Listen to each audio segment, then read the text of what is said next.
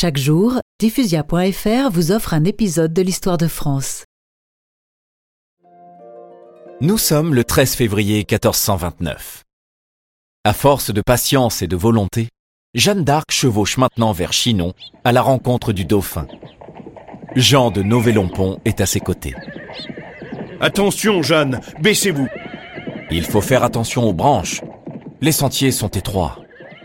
Ne pas faire de bruit non plus, car la troupe traverse de nombreux territoires ennemis, tenus par les Anglais ou les Bourguignons, sans compter les brigands et les pillards.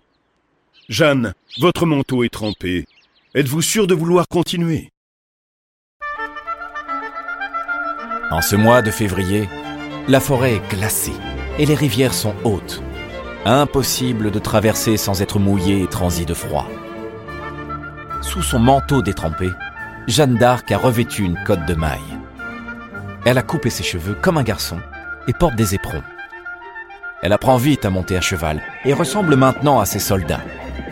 Indifférente aux dures conditions, elle entraîne sa troupe. Ayez confiance, nous serons dans quelques jours à Chinon.